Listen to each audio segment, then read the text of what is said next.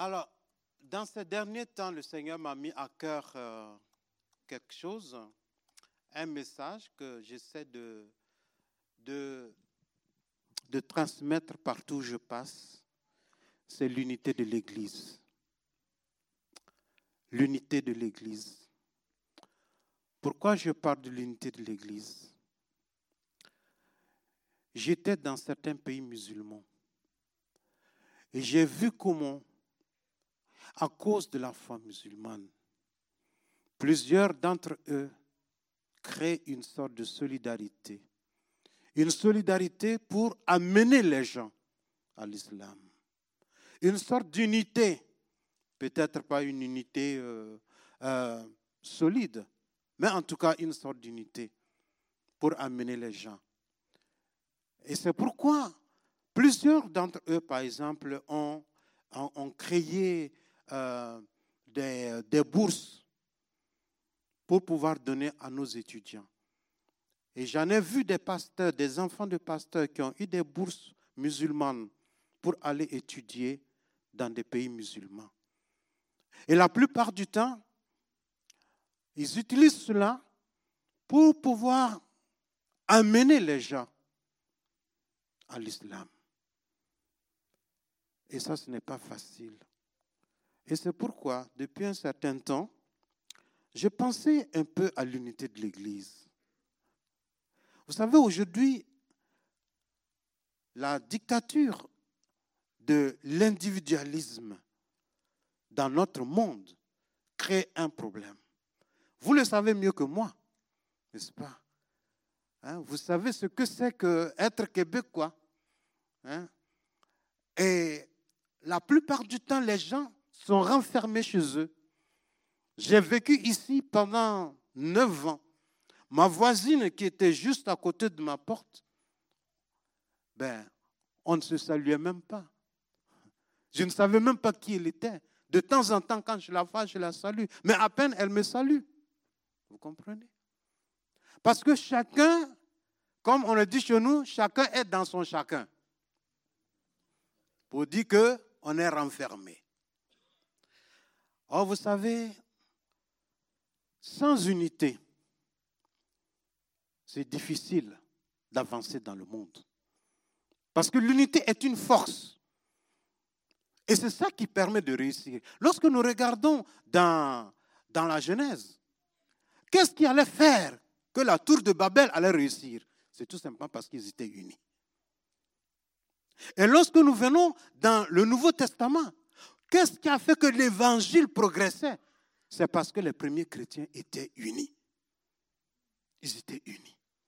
Et c'est pourquoi je voudrais, continuons, je voudrais juste montrer que notre Seigneur lui-même a prié pour l'unité de l'Église. Parce qu'il savait que nous allons nous, diviser. Mais il a prié pour l'unité. L'apôtre Paul, dans le texte que nous venons de lire, exhorte les chrétiens d'Éphèse à conserver l'unité. Nous allons revenir après sur le texte.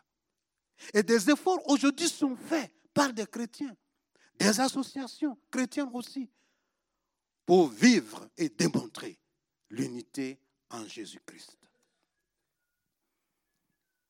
La question que je vais tenter de répondre ce matin, c'est que nous faut-il pour parvenir à une unité agissante du corps du Christ en vue d'un témoignage efficace. Mes frères et sœurs, le monde a besoin de chrétiens convaincus. Le monde a besoin de chrétiens qui témoignent de Jésus-Christ. Et le temps presse. Le temps presse. Et c'est pourquoi, pour réussir, comme on le dit souvent, l'union fait la force.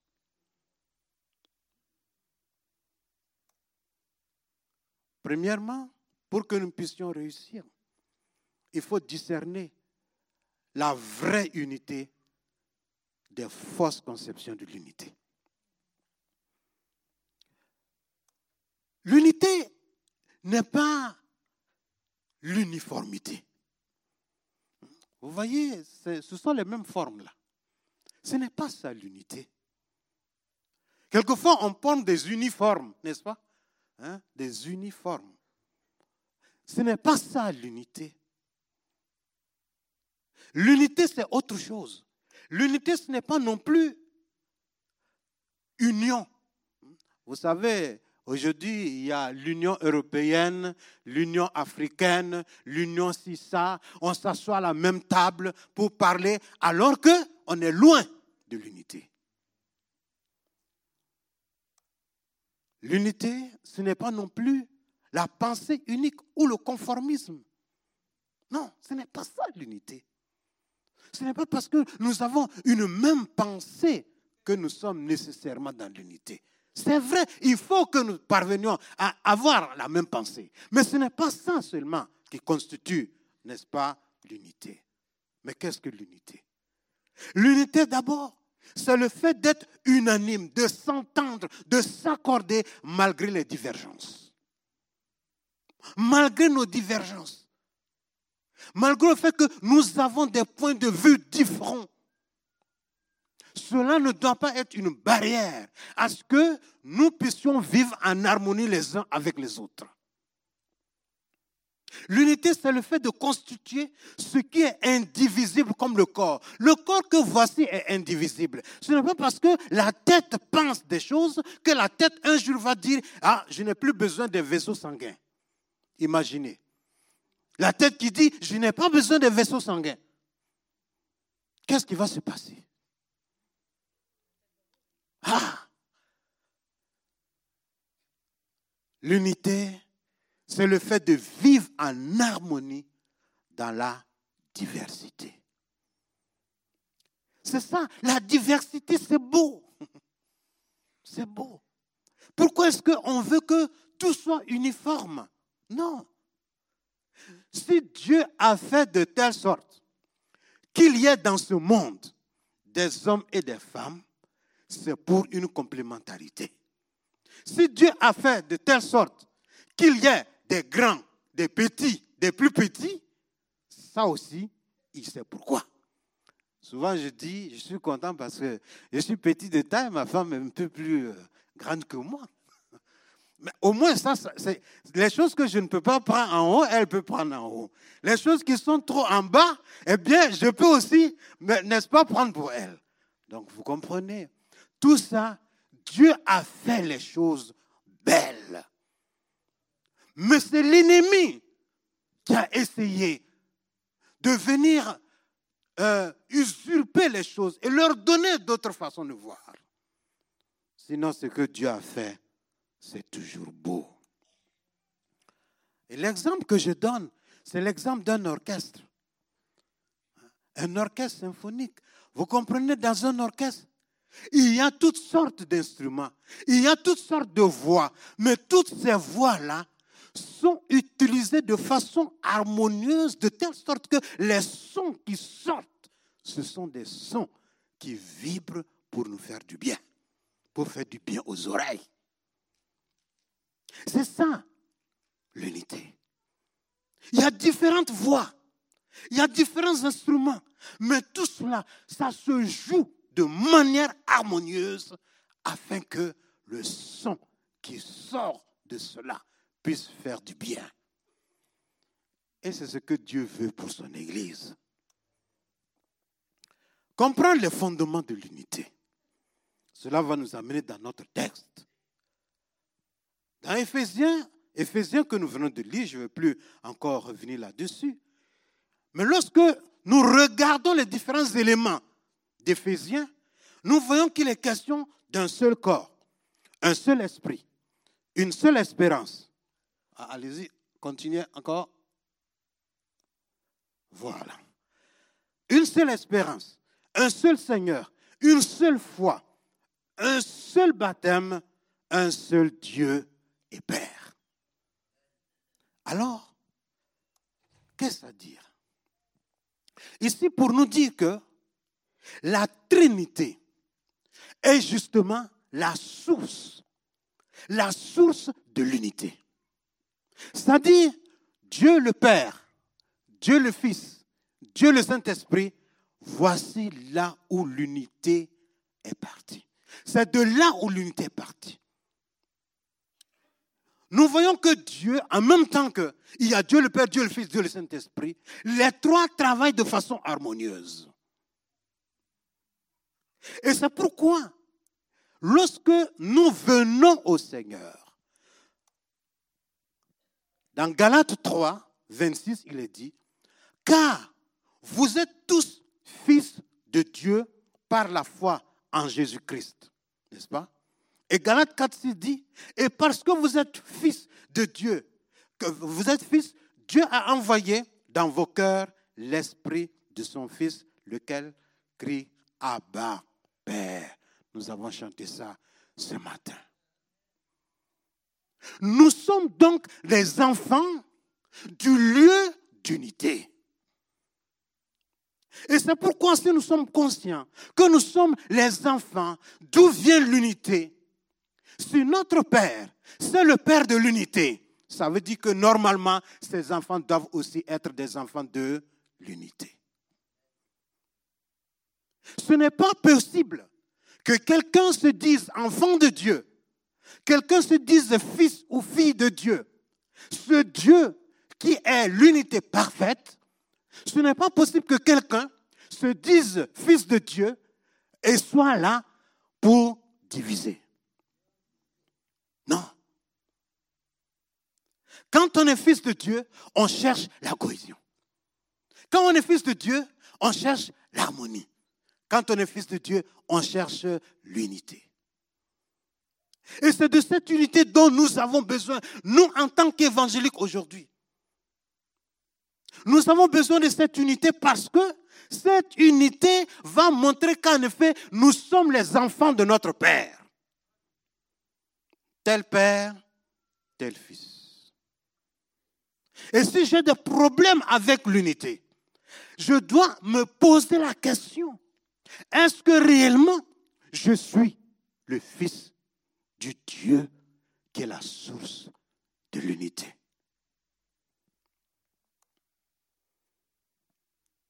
Mais pour être fils de Dieu, il y a un élément qui est important. Il faut avoir une confiance inébranlable en lui. C'est ce que nous appelons la foi. Et c'est pourquoi l'apôtre parle de une seule foi. Une seule foi. J'aime beaucoup parler de la foi partout où je vais.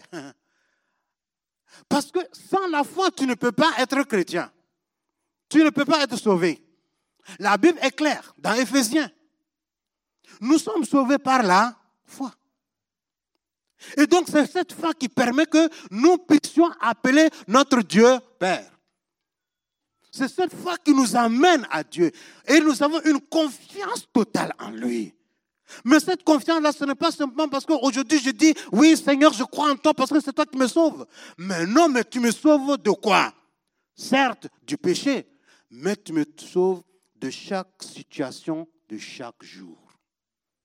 C'est comme ça.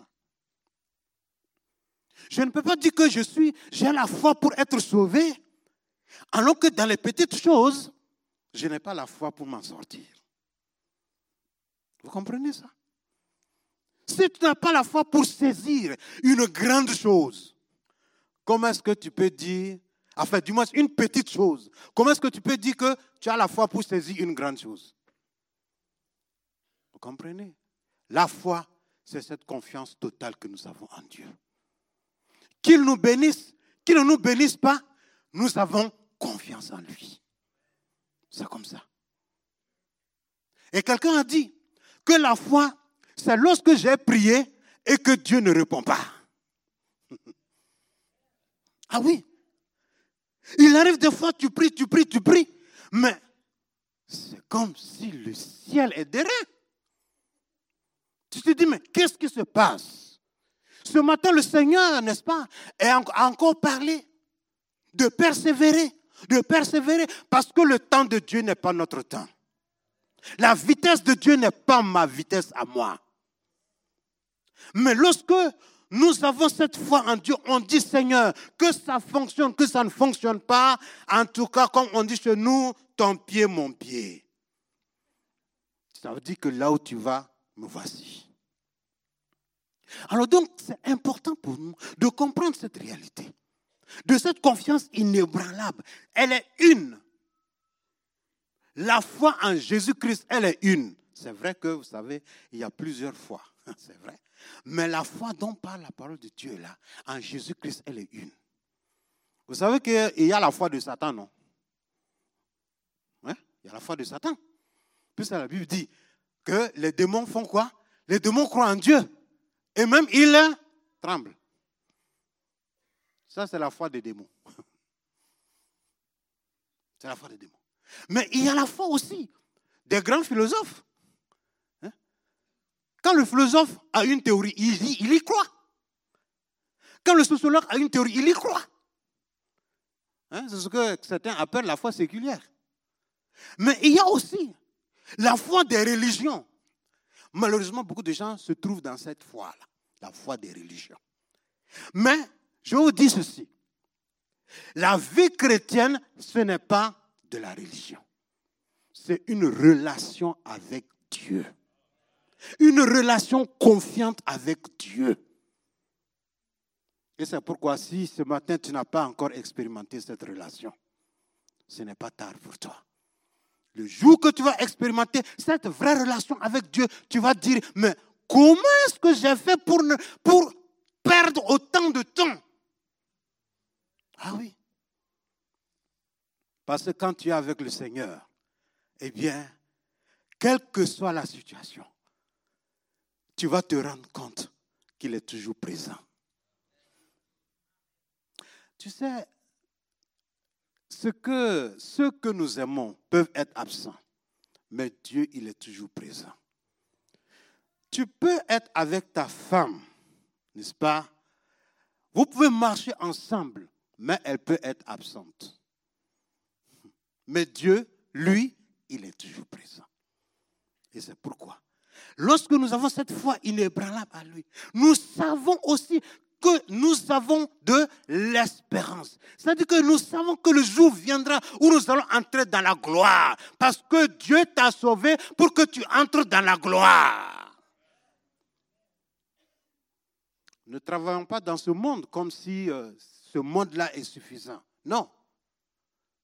Nous travaillons parce que nous savons que notre patrie est ailleurs. Ailleurs. La Bible nous dit dans Éphésiens 4, ce que nous venons de lire. Il a donné les uns comme apôtres, les autres comme prophètes, comme évangélistes, etc.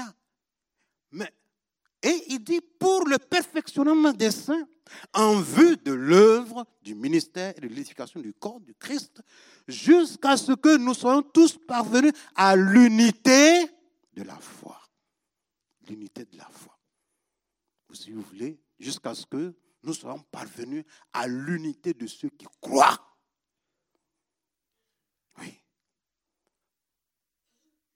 Cela est important pour chacun d'entre nous parce que aujourd'hui, ce que l'ennemi cherche, c'est complètement diviser les enfants de Dieu. C'est de nous diviser. Que notre foi soit divisée. Mais non. Mais là, ce matin, le Seigneur veut te dire, voilà, à partir du moment où tu fais, tu donnes ta foi, tu mets ta foi en Christ, cette foi doit rester solide jusqu'au bout. Maintenant, lorsque nous avons cette foi, nous continuons.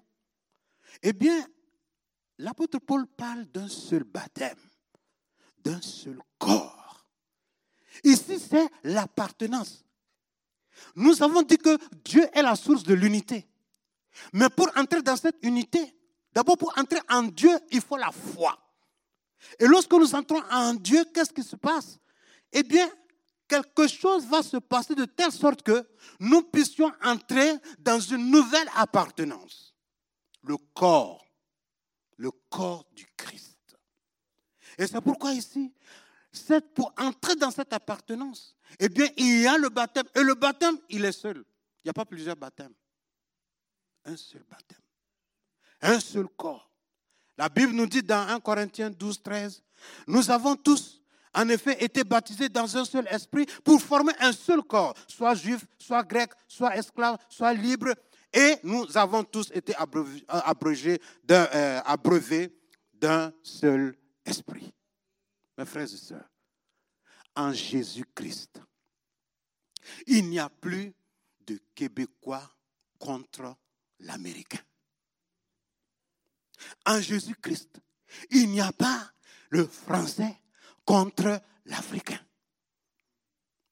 En Jésus-Christ, il n'y a pas de Burkinabé, il n'y a pas de Ivoirien.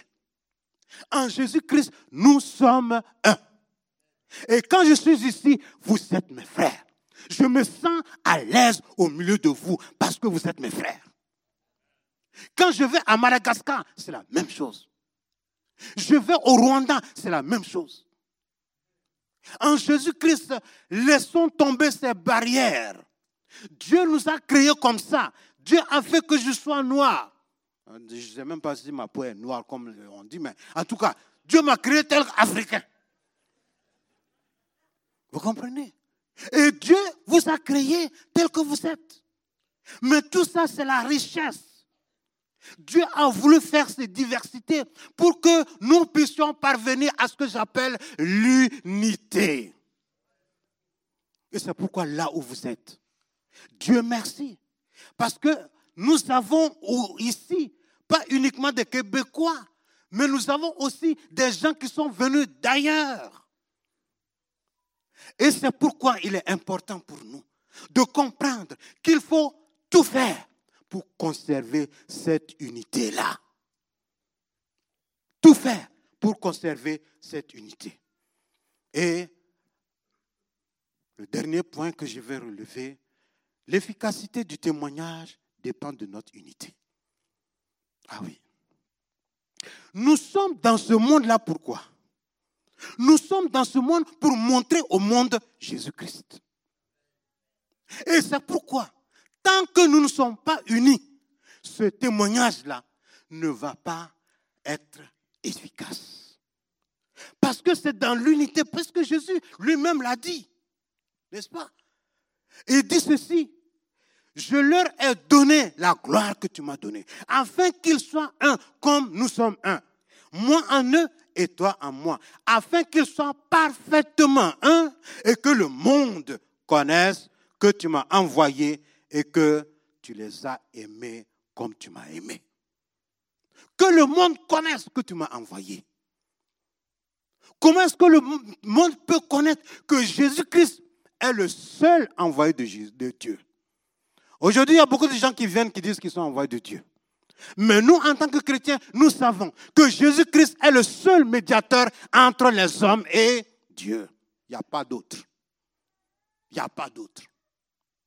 Alors, comment est-ce que nous pouvons montrer, n'est-ce pas, aux, yeux du monde que Jésus est l'envoyé de Dieu tant que nous ne sommes pas unis? Puisque Jésus lui-même a dit, c'est à travers notre unité que le monde va voir. à travers notre unité que le monde va voir. Oh frères et sœurs, je prie que le Seigneur nous aide à comprendre ces réalités-là. Et l'unité aussi fait grandir le corps du Christ. L'unité fait grandir l'Église. Lorsque nous regardons, par exemple, la première Église, lorsqu'ils ont accepté le Seigneur, nous voyons comment ils étaient unis. Nous voyons comment ils étaient solidaires. Et la parole de Dieu nous dit, que le Seigneur ajoutait, n'est-ce pas, chaque jour de nouveau.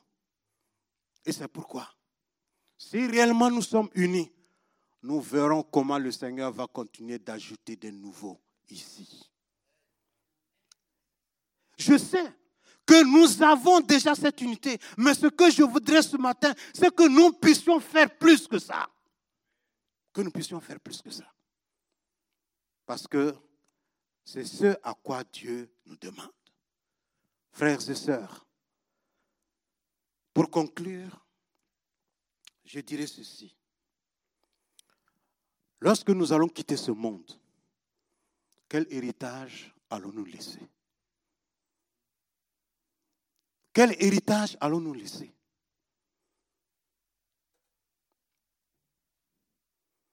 Est-ce que nous allons laisser un héritage qui est juste le signe de nos divisions? Ou quand nous quittons ce monde? Frères et sœurs, laissons le Seigneur travailler pour notre propre harmonie. Le Saint-Esprit est en nous et c'est lui qui va travailler afin qu'en toi-même, tu puisses avoir de l'harmonie.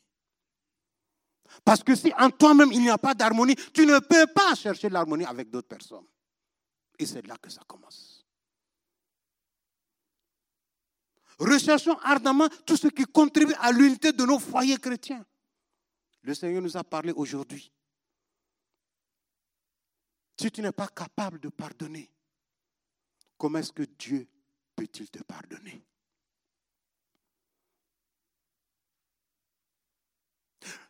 L'unité de nos foyers, l'harmonie dans nos foyers, nous en avons besoin. Parce qu'aujourd'hui, nous voyons comment les foyers sont disloqués. Et là, l'ennemi est content. Mais grâce au Seigneur, les foyers chrétiens vont rester debout pour la gloire de notre Seigneur.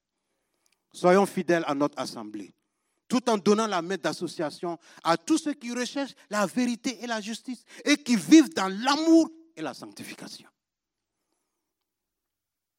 Il ne faut pas aller dans n'importe quelle unité. Il faut que ceux qui professent la vérité et la justice, qui vivent dans l'amour et la sanctification, c'est avec cela que nous pouvons avoir la vraie unité.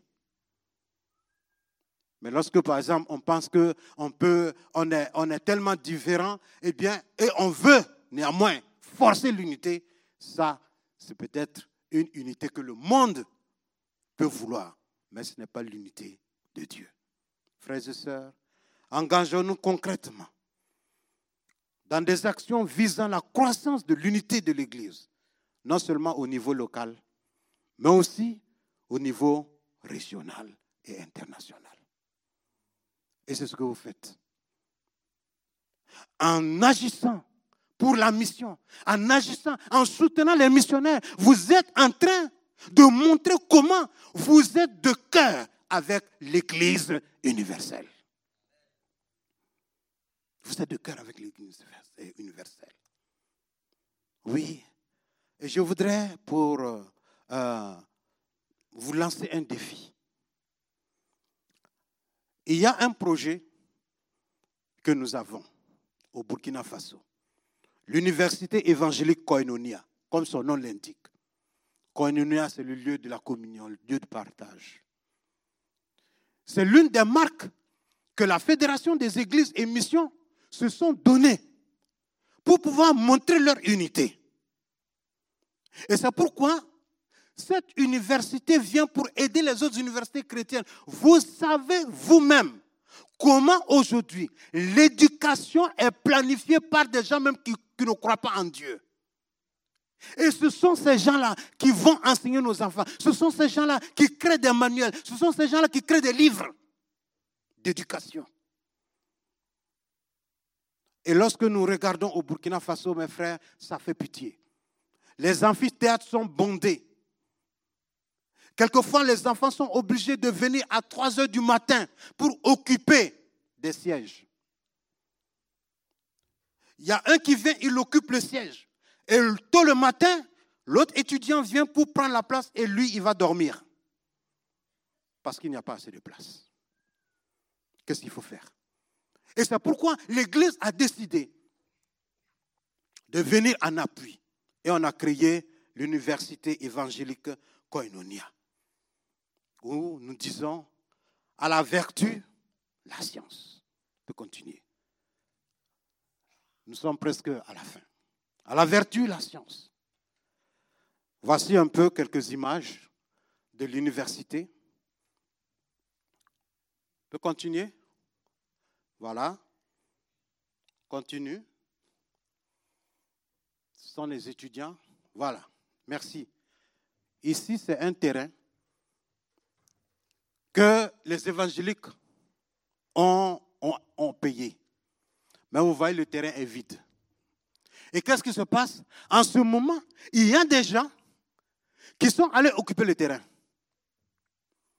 Ce terrain fait deux hectares. Et c'est sur ce terrain que nous voulons construire la faculté de théologie. Mais pour le moment, ce n'est pas facile. Et c'est pourquoi nous voulons vous demander que par la grâce du Seigneur, ah, il ne faut pas que le truc là fasse tomber mon ordinateur. Voilà. Vous pouvez continuer les images pour qu'on ait à la fin. Voilà. Ce sont les différentes unités de formation. Sciences, économie et gestion, sciences juridiques et politiques, lettres et communication. Mais aussi, il y a d'autres unités de formation qui vont voir le jour si nous arrivons à construire. Il y a aussi la faculté de théologie où nous enseignons l'éducation chrétienne, l'accompagnement pastoral, l'implantation et l'annonciation de l'Église, la famille et citoyenneté, parce que c'est très important aujourd'hui, et aussi les sciences religieuses et le dialogue. Je vais vous laisser quelques sujets de prière. Nous voulons construire cette université parce que c'est le signe de notre unité au Burkina Faso.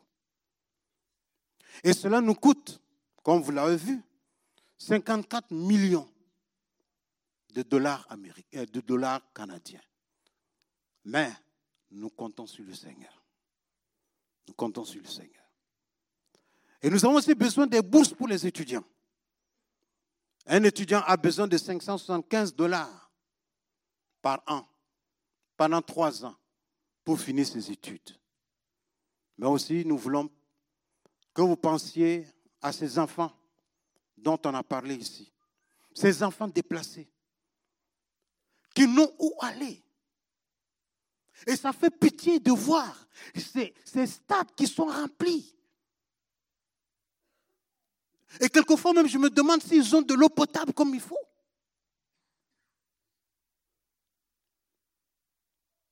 Priez aussi pour mes différents déplacements en Afrique et aussi ailleurs. Prions pour la sécurité du Burkina Faso. Parce qu'aujourd'hui, les gens, les terroristes ont décidé de décimer ce pays. Mais nous, nous croyons une chose. Que la grâce de Dieu est sur ce pays et qu'ils n'arriveront jamais. Dans vos prières, pensez au Burkina Faso, s'il vous plaît. Mais pas seulement au Burkina Faso, mais pensez aux autres pays qui, entourent le Burkina Faso. Le Mali, la Côte d'Ivoire. Pensons à ces pays-là. Le Niger. Que vraiment le Seigneur nous aide. Et enfin, l'année passée, en novembre dernier, je vous ai parlé de prendre une sabbatique. Cela n'a pas été possible.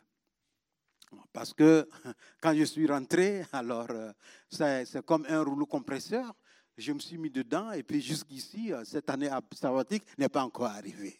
Alors merci en tout cas de penser à nous à travers tout cela. Frères et sœurs, euh, faites passer, car Dieu n'est pas injuste pour oublier votre travail et l'amour que vous avez montré pour son nom, ayant rendu et rendant encore des services aux saints. Notre Dieu, il n'est pas injuste, il vous le rendra. Nous sommes un et travaillons de cette façon-là. Vous êtes ici, mais ce que nous nous faisons, c'est aussi votre travail. Merci pour votre soutien. Et je suis convaincu que main dans la main, nous allons remporter la victoire pour la seule gloire de notre Seigneur. Nous allons prier.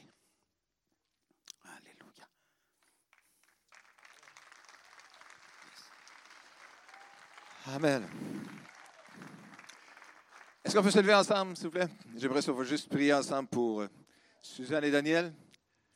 Seigneur notre Père et notre Dieu, nous te bénissons pour tout ce que nous avons entendu aujourd'hui, Seigneur, de l'œuvre que tu as accomplie à travers la vie de Suzanne, de Daniel, au Burkina, dans l'Afrique de l'Ouest et dans l'Afrique francophone. Seigneur, nous te bénissons pour ces défis que tu places devant eux, qui sont bien plus grands que ce que nous pouvons réaliser humainement. Mais nous, nous savons, Seigneur, que mais nos regards sont tournés vers toi parce que tu es le Dieu Tout-Puissant. Tu es celui qui possède les ressources qui sont infiniment au-delà de tout ce qu'on peut imaginer ou penser. Alors nous te prions aujourd'hui, Seigneur, pour ta bénédiction, une étape à la fois, un pas à la fois, Seigneur, pour Suzanne, pour Daniel, dans leurs différentes activités, Seigneur, là où tu les conduis. Nous te prions pour ta protection dans leurs différents déplacements. Nous te prions que tu puisses les entourer de personnes compétentes, capables, euh, qui seront engagés, qui seront loyales, qui seront fidèles et qui seront engagés, Seigneur, euh, et passionnés pour l'œuvre à laquelle tu, les appelles. Seigneur, entoure-les de tout plein de gens compétents qui seront une source d'aide et d'encouragement pour eux aussi. Pourvois à tous leurs besoins, Seigneur. Nous te donnerons à toi seul la gloire au nom puissant de Jésus. Et tout le peuple de Dieu dit Amen. Que l'Éternel vous accorde sa grâce, sa bénédiction. Prenez le temps de vous saluer chaleureusement les uns les autres. Et puis, euh, Amen.